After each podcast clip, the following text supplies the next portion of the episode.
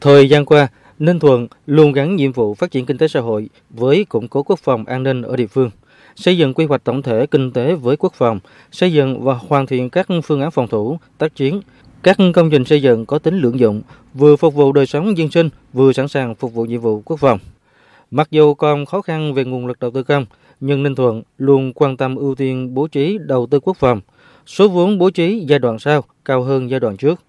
Trong giai đoạn 2014-2022, Ninh Thuận bố trí trên 322 tỷ đồng để đầu tư cho hơn 60 công trình, dự án liên quan quốc phòng an ninh trên địa bàn tỉnh. Phát biểu chỉ đạo hội nghị, ông Nguyễn Trọng Nghĩa, Bí thư Trung ương Đảng, trưởng ban tuyên giáo Trung ương đánh giá cao những kết quả đạt được trong chiến lược bảo vệ Tổ quốc của Đảng bộ, nhân dân tỉnh Ninh Thuận. Những kết quả đạt được nêu trên là phấn khởi, nhưng chúng ta cũng cần nghiêm túc, thẳng thắn nhìn lại. Trong quá trình triển khai thực hiện nghị quyết, vẫn còn những khó khăn, hạn chế, khuyết điểm.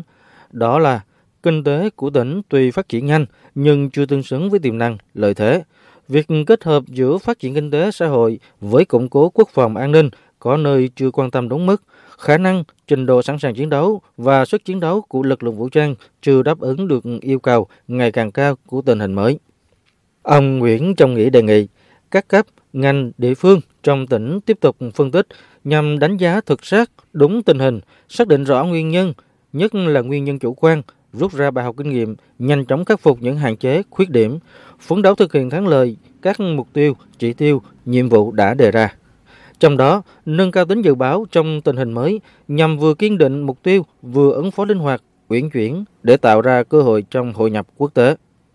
Bên cạnh đó, các tổ chức cơ sở đảng phải giữ vững chính trị, tư tưởng, phát huy vai trò nêu gương của người đứng đầu, tăng cường lãnh đạo công tác phối hợp các lực lượng vũ trang trong xây dựng thế trận quốc phòng toàn dân gắn với thế trận an ninh nhân dân và biên phòng nhân dân vững chắc. Ông Nguyễn Trọng Nghĩa nhấn mạnh: Tôi nghĩ rằng là cái hệ thống chính trị ở cơ sở đó, nhất là cái xây dựng cái thế trận lòng dân, các anh chị phải làm cho nó tốt hơn. Sức mạnh hay không, hay là vững vàng hay không, nó cũng nằm ở cơ sở đấy các anh chị. Rồi là vai trò của mặt trận Tổ quốc, trong đó có vai trò cán bộ hưu trí, là người có uy tín, là cựu chiến binh này, cựu quân nhân này, nhưng chất lượng đảng viên phải được nâng lên để mà thực sự ra là tiên phong và gần gũi với nhân dân, nhất là vùng đồng bào, vùng tôn giáo, vùng sâu, vùng xa.